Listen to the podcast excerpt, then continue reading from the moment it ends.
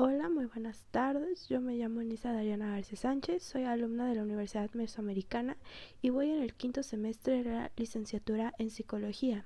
Y este podcast es con la finalidad de presentar mi blog correspondiente a la materia de psicodinámicas de grupo. Y aquí es donde encontrarán mucho contenido visto en el primer parcial. Y esto sería todo. Muchas gracias. Hola, muy buenas tardes. Yo me llamo Nisa Dariana García Sánchez, soy alumna de la Universidad Mesoamericana y voy en el quinto semestre de la licenciatura en Psicología. Y este podcast es con la finalidad de presentar mi blog correspondiente a la materia de psicodinámicas de grupo. Y aquí es donde encontrarán mucho contenido visto en el primer parcial. Y esto sería todo. Muchas gracias.